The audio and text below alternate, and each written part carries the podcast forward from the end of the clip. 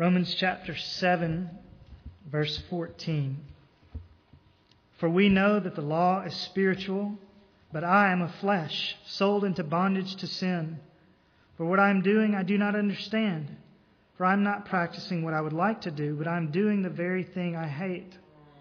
But if I do the very thing I do not want to do, I agree with the law, confessing that the law is good. So now, no longer am I the one doing it, but sin which dwells in me. For I know that nothing good dwells in me, that is, in my flesh. For the willing is present in me, but the doing of the good is not. For the good that I want, I do not do, but I practice the very evil that I do not want. But if I am doing the very thing I do not want, I am no longer the one doing it, but sin which dwells in me. I find then the principle that evil is present in me, the one who wants to do good. For I joyfully concur with the law of God in the inner man, but I see a different law in the members of my body, waging war against the law of my mind and making me a prisoner of the law of sin which is in my members. Wretched man that I am, who will set me free from the body of this death? Thanks be to God through Jesus Christ our Lord. So then, on the one hand, I myself with my mind am serving the law of God, but on the other, with my flesh, the law of sin. Therefore, there is now no condemnation for those who are in Christ Jesus. For the law of the Spirit of life in Christ Jesus has set you free from the law of sin and of death. For what the law could not do, weak as it was through the flesh, God did, sending his own Son in the likeness of sinful flesh, and as an offering for sin, he condemned sin in the flesh so that the requirement of the law might be fulfilled in us who do not walk according to the flesh, but according to the Spirit. Now, our attention tonight specifically is going to be on those last two verses. What the law could not do, weak as it was through the flesh, God did. Alistair Begg, I think, helps us understand verse 3, pastor in Cleveland, and he has said eloquently, I think, that the law of God is not a ladder up which we climb to acceptance with God. It's not a ladder up which we climb to a right relationship with God. That is, if we try to use the law of God, the commandments of God, as a step stool to heaven, if we think of them as a list of rules, which, if we hit every rung, will finally bring us back to God, if we think of them as a means of justification, we will be sorely disappointed.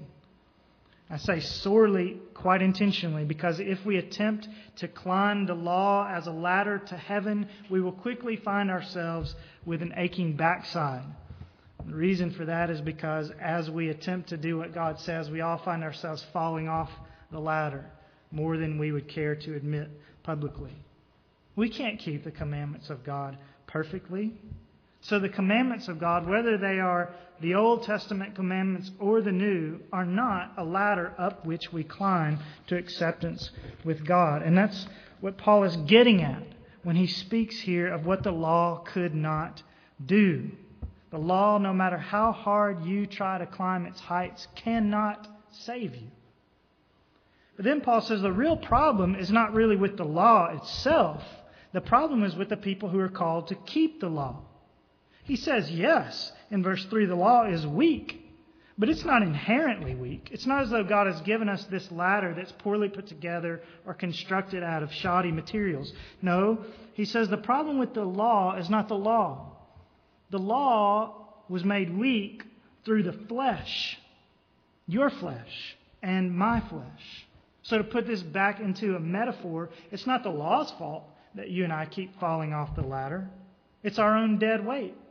It's the weight of our own sin nature that keeps pulling us head over heels and making us fall again backwards. So the law is weak, he says, but it's not intrinsically weak. There's nothing wrong with what God has commanded. What's wrong is that we are unable, and more than that, we are unwilling to do what he says. Every time we try to climb up and then end up tumbling back down the ladder, we are reminded how unwilling we really are. So the law's weakness is that it cannot save us. But the fact that the law cannot save us is also the law's genius. This is an amazing thing God has done. Now remember, He gave us the law after Adam sinned. God gave the Ten Commandments. He gave the other instructions in the Old and New Testaments, the law in general. He gave all those commandments after sin came into the world. So He knew when He started giving us rules for how we should live that we weren't going to do it. He knew we weren't going to keep the law. And so, in that sense, He never gave the law in the beginning to save us. He gave us this ladder, in other words, not because He ever expected that anyone was going to make it all the way to the top, but He gave us the law because he knew that as we tried to make it to the top, we would inevitably see how helpless we are. That's the genius of it. Through the law, Paul says in Romans 3:20, comes the knowledge of sin. And through the law comes the knowledge that I cannot save myself by all my do betters and try harders. Every time I try to get myself right with God by doing the right things, I find myself falling back down on my rear end.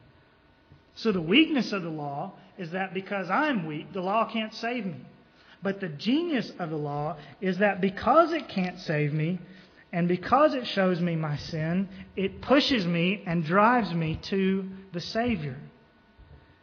And then we thank God for the next clause in verse 3.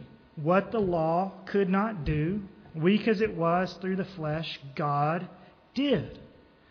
So the law cannot save us. And those who have tried with all of our might to touch every rung of it, to do everything we're supposed to do, have come painfully to realize that the law can't save us. We've realized I am like Paul. I am sold into bondage to sin.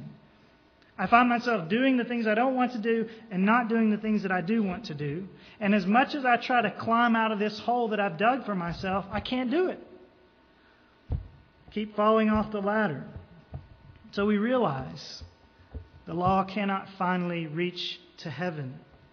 But what the law could not do, God did.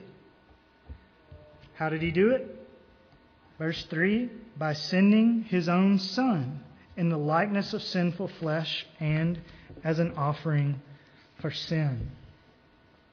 Now, before we continue with Paul's primary train of thought here, it's important that we pause in the middle of verse 3 and pay very close attention to the wording, the precise wording of the phrase, in the likeness of sinful flesh. It may throw you for a loop. What does that mean? Jesus came in the likeness of sinful flesh. Is he just a likeness of human beings? Or is it saying that he came in sinful flesh? What does it mean? Well, let me, let me just point out to you that this word likeness does not, in verse 3, simply describe the word flesh. It describes the words sinful flesh as they come together. In other words, Paul is not saying here that God sent his Son in the likeness merely of flesh. If that's what he were saying, then that would indicate perhaps that Jesus did not become a man after all. He merely took on the likeness of flesh. He merely took on the physical appearance of man. But that's not what Paul says. And we know from the rest of Scripture that can't be what Paul means because we have passages like John 1, where we read in verse 14 about Jesus that the Word became flesh. He didn't just become the likeness of flesh, he became flesh. So, what that means, again, for Romans 8 3, is that this word likeness can't simply describe flesh it cannot be teaching that Jesus merely looked like flesh, that he merely looked like a man. Rather, the word likeness must be understood as describing these two words together sinful flesh. You can't separate those two words. Likeness of sinful flesh. That is, though Jesus did not merely take on the likeness of a human being, he did not just look like a human being, he actually became flesh. It is also true that he did not take on the sinful part of human flesh. In that case, he only took on the likeness of it. So, in this regard, but only in this regard, Jesus merely looked like every other human being. The Word became flesh, but Jesus only took on the likeness of sinful flesh. So then, Jesus looked outwardly just like every sinner looks. Looks like us, sinners. He had the same kind of body as us. He was tempted with the same kind of temptations as us. He processed his thoughts in the same kinds of brain, kind of brains as we have. Yet, all these things without sin. And because Jesus actually took on real human flesh, but without sin, and because that's what Paul is saying here, then he was able to become, verse 3 again, an offering for sin. Since he came in the likeness of sinful flesh, he was able to be an offering for sin. That's important. It's something that's elementary to most of us, but it's important. Jesus had to come in the likeness of our flesh, sinful flesh, actually becoming man, but not sinful, so that he could die for us. And you all know, I think, it's just common sense that human sin, if it's going to be paid for, cannot be paid for merely by animal sacrifices. Those things can only be symbols. Human sin has to be paid for by human death. So Jesus came to become human flesh and blood without sin so that he might die as an offering for sin.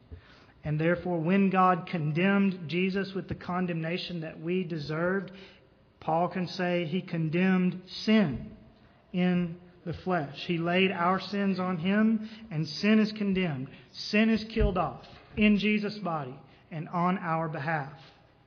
So that the penalty and the potency of sin for us is no more.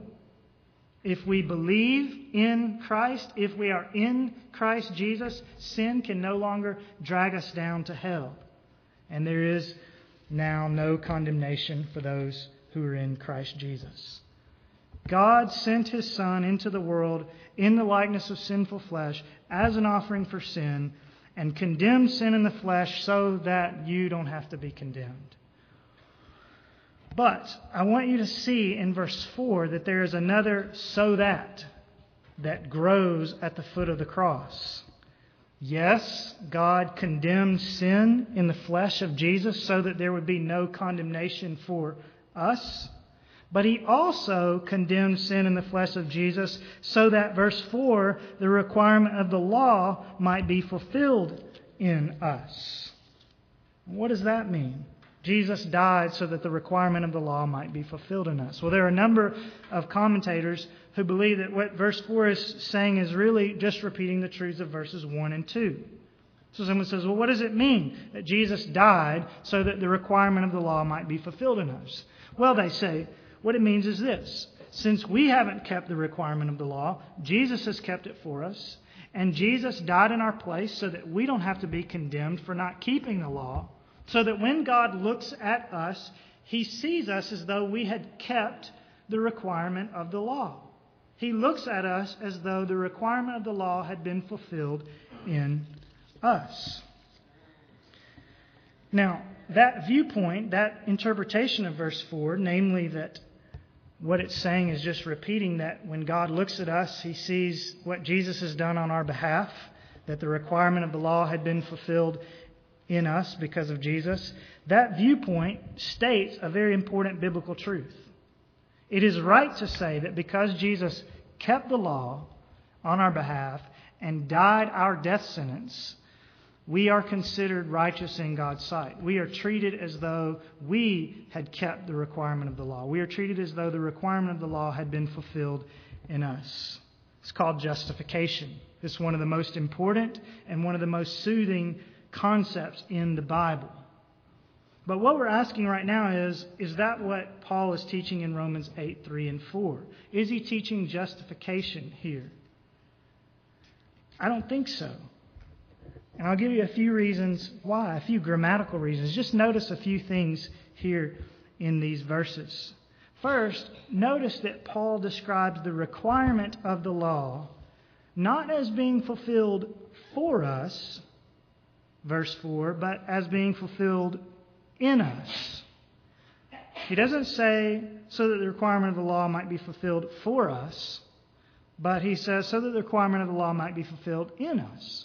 Now that's a gigantic clue in a very short word, the word in, that Paul has now shifted his thinking. In verses 1 and 2, he was talking of what Jesus has done for us on our behalf. But now in verses 3 and 4, he's shifted and he's talking about what God is going to do in us and what we are actually going to do in his strength. It's not what he's done for us, but what he is doing in us. Another clue that this is what Paul means, he's talking about what's happening inside of us, comes from these words, might be, so that the requirement of the law might be fulfilled in us. So when Paul here is speaking of the fulfillment of the requirements of the law, he is speaking about it as a present potential, might be, not as something that's already been accomplished, has been. So if he were referring in verse 4 to what Jesus has already accomplished on our behalf, namely justification, he would have spoken in the past tense. He would have said something like this Christ has died, he has condemned sin in the flesh, so that the requirement of the law has been fulfilled for us. But he speaks instead in the present tense. He says, God sent his Son into the world as an offering for sin, and he condemned sin in the flesh so that the requirement of the law might be, right now, fulfilled in us. Why does he speak in the present tense? Well, I think it's clear because the fulfilling of the law that he is now talking about has not yet been completed.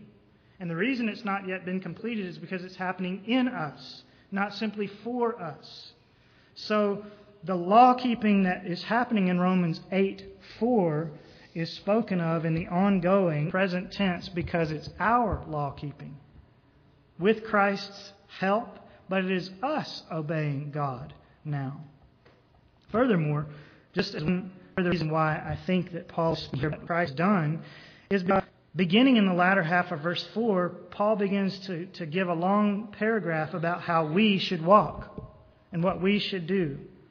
And that would frankly be a non sequitur. It would be an oddly misplaced paragraph if Paul were speaking in verse 4a about Jesus' fulfillment of the law. He's speaking about what we do now, or what we should. So then, what, what is Paul really saying here? What he's saying is this not only has the death of Jesus condemned sin in such a way that the penalty of sin will never catch up with us, but Jesus' death also condemns sin in such a way that those who are in Christ Jesus no longer have to be mastered by the power of sin.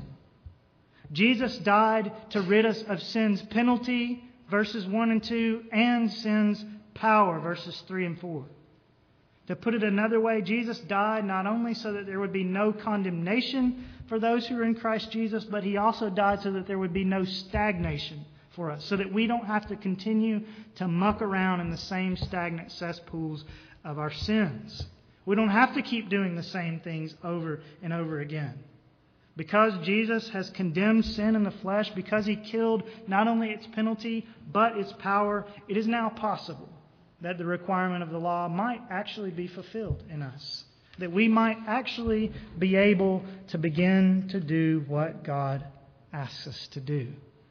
It's an amazing thing. So it's true. It is true that a good deal of the Christian life is lived struggling in the quicksand with Paul in Romans 7. More often than we would like to admit, we find ourselves, verse 15, doing the very things we hate. That's simply reality for us. But if we are in Christ Jesus, that is not the only reality for us. If we are in Christ Jesus, Romans 8 4 is also true for us. It is possible for us to get out of the quicksand, to get out of the cesspool, and to live the way God wants us to live.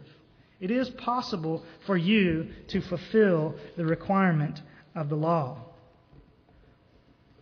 But as with extracting oneself from quicksand, Paul is going to remind us that getting yourself out of your sins is not merely accomplished by trying harder. After all, he says, it's when the requirement of the law is fulfilled not by walking according to the flesh that we will succeed. The requirement of the law is fulfilled by those who do not walk according to the flesh. To those who, in other words, do not simply try to obey God in their own human strength. Because while it is true that Christ died to release you from sin's power, and while it is true that you no longer have to go mucking around in the mire of sin, that doesn't mean now that all you need to do is have a Bible, know what God says, and have a little bit of willpower, and you'll be able to go and do it. No. I mean, Paul has already showed us in Romans 7 that's not the way it works. He says in verse 18, I know that nothing good dwells in me, that is, in my flesh. And the rest of the testimony is, I know what I'm supposed to do and I don't do it. And the reason I know what I'm supposed to do and I don't do it is because though I know what I'm supposed to do and though I love God's law, my willpower, my flesh, is not good. Even though Christ has saved me, I still am tainted with sin. My willpower is still worthy of being called flesh. So you can discipline your life. You can read the Bible every day. You can make yourself a checklist of all the commands that it gives, and you can try with all of your might, sincerely, to do what it says. But if you simply try with your might, you will fail. Even if you know the will of God, and even if you love the will of God, you will fail. Because your might, your will, is still fleshly. It is still tainted with sin. The old man is still living in you, struggling against what you know is right. And the law by itself is not powerful enough to overcome that. Remember, the law is good, but the law is weak. Not because the law is intrinsically weak, but because you're weak. Because your flesh is weak, the law cannot help you. And so, that opening phrase of verse 3, what the law could not do, weak as it was through the flesh, is now pregnant with even more meaning. I think we all could have said coming in tonight that we know that what the law could not do ultimately is save us. The law is not a ladder up which we climb to acceptance with God. We know that. But what happens to some of us is that once we've received acceptance with God through faith in Jesus, we fall back into the quicksand. We fall into the trap of thinking that now that we're saved, we will begin to live like we're saved by learning what God says, learning all the commandments, and then resolving with all of our might to do them but it won't work. The Bible says that it doesn't work that way. You cannot fulfill the requirement of the law if you do it in your own strength, if you do it in the strength of your flesh. And some of you could give personal testimony to the fact that this is true. All of you could, if you're honest, because you know what God wants. And if you're a believer, you want what God wants. And you have tried seriously to discipline yourself to be able to do what God wants, and yet you find that you still do the very things that you hate. Some of you could say that even today. I could say that even today. I know what God wants. I want what God wants. I try to discipline myself and grit my teeth to do what He wants. And still today, I found myself sinning and then 30 minutes later doing the exact same thing again, even after I gritted my teeth and said, I'm not going to do that anymore. Why is that? It's not because I didn't try. It's not because I didn't know what God said. It's not even because I don't love God's laws. Rather, I lost my balance and you continue to lose yours, and we fall again and again off of the ladder because, weak as it is through the flesh, the law cannot by itself get us on the right track. It can't. Now, be careful here not advocating just throwing out God's commandments and throwing out the fact that there are all sorts of things in the Bible that we're told to do. I'm not urging you to fold up the ethical teachings of the Bible and you know stick them in the garage somewhere as an heirloom of a bygone era and just say, "Well, we live by grace." The law of God can and most certainly does still point the way of faithfulness for us. It's like those giant green signs on the interstate you're driving down the road and you haven't been paying attention, but all of a sudden you see the sign and it tells you that you only have a quarter of a mile to get over three lanes if you want to stay on the right track. And it's helpful. Without those placards, we would be totally confused. We would end up in Lexington when we're supposed to be in Louisville. But those placards, helpful as they are, cannot lay hold of the wheel of your car and steer it in the right direction, can they? You have to do that. And the problem when we shift back into the spiritual, moral realm is that even though Christ died to set us free from sin's power, And even though God has put placards in His Word to tell us where to go, our sinful flesh doesn't always want to turn the wheel in the right direction. So even though you do not have to sin, you still find yourself doing what your flesh tells you to do. You still find yourself often listening to the old man and returning to the old ways. And the law cannot do anything about that. The law is powerless to change your heart. So, what is it that the law could not do? Well, not only is the law unable to justify you, but neither can it sanctify you. In other words, the law by itself cannot make you right with God and cannot make you do right by God. It cannot motivate you. It cannot turn the wheel for you. It can only point the way. So then, summary Jesus has died for us so that we do not have to keep wallowing in the muck of sin. He has died so that the requirement of the law might be fulfilled in us. And God has given us His law, which shows us a better way of living, so that we know what the requirement is. But even though we've been set free from sin's power, and even though God has told us what we're supposed to do, we still don't always do it. The spirit is willing, but the flesh is weak. So then, what's the solution? How are we going to get over? How are we going to actually begin to live more faithfully, fulfilling the requirement of the law? I'm glad you asked, because there's an answer. Thankfully, at the end of verse 4, where Paul tells us the requirement of the law might be fulfilled in us who do not walk according to the flesh, but according to the Spirit. That's good news. In other words, the people who actually make progress down the Christian pathway are the ones who have first of all been set from free from sin's power by Jesus, verse 3, and who second of all do not try to do the walking on their own, but instead, verse 4, invite the Spirit, the Holy Spirit, to be their guide. It sounds, on one hand, simple. How do you begin to do what you're supposed to do? Well, just stop doing things in your own strength and start doing them in the strength of the Spirit. Simple answer, close the book. Except that when you say that, that sounds rather nebulous, doesn't it? Let's just stop doing things in your own strength and start doing them in, doing them in God's strength. But the question is, how can you tell? When you're just walking through your days, trying to do what's right, how can you tell whether your gait is being kept in rhythm by the drumbeats of your flesh or by the drumbeats of the Spirit? How do you know when you're walking in the Spirit and when you're walking in the flesh? Sometimes it's obvious, but sometimes you're wanting to do what's right and you don't know if it's your flesh that's going to try to carry you through if you're really relying on the Spirit. How can you tell? Well, I have to say that in some senses it's a mystery. We don't always know while it's happening. Sometimes we see in retrospect. And we all know, too, that there are times that even when we've done nothing specific to cultivate the Holy Spirit's presence, He seems to come and take over, to put words in our mouths or to bring certain people across our paths or to motivate us to do what's right and so on.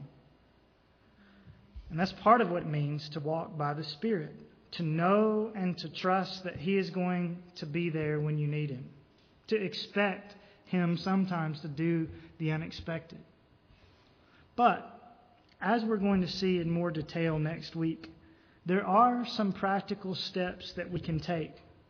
There are some things that we can do to help us keep in step with the Spirit, to help us differentiate between His rhythm for walking and our own.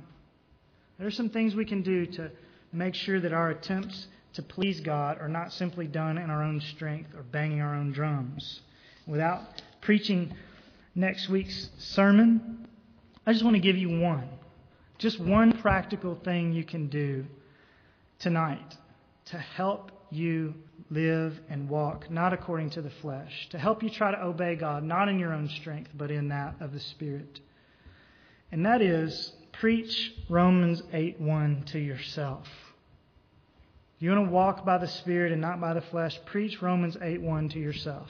That is, if you want to keep in step with the Spirit, if you want to walk this Christian life according to the Spirit and not simply in your own power, one of the most important things you can do is constantly remind yourself that there is now no condemnation for those who are in Christ Jesus. How is that helpful? Well, if you're constantly reminding yourself that there is no condemnation for those who are in Christ Jesus, that truth will remind you day by day that as you try to fulfill the requirement of the law, verse 4, you are not doing it in order to get yourself or to keep yourself in God's good graces. And if you can remember that you are not trying to fulfill the requirement of the law to get yourself or keep yourself in God's good graces, then the pressure is released. And your life is no longer about what you must do to please God, but it is about what God has done for you. If you can keep that straight on the front end of salvation, it will translate quite well to the back end.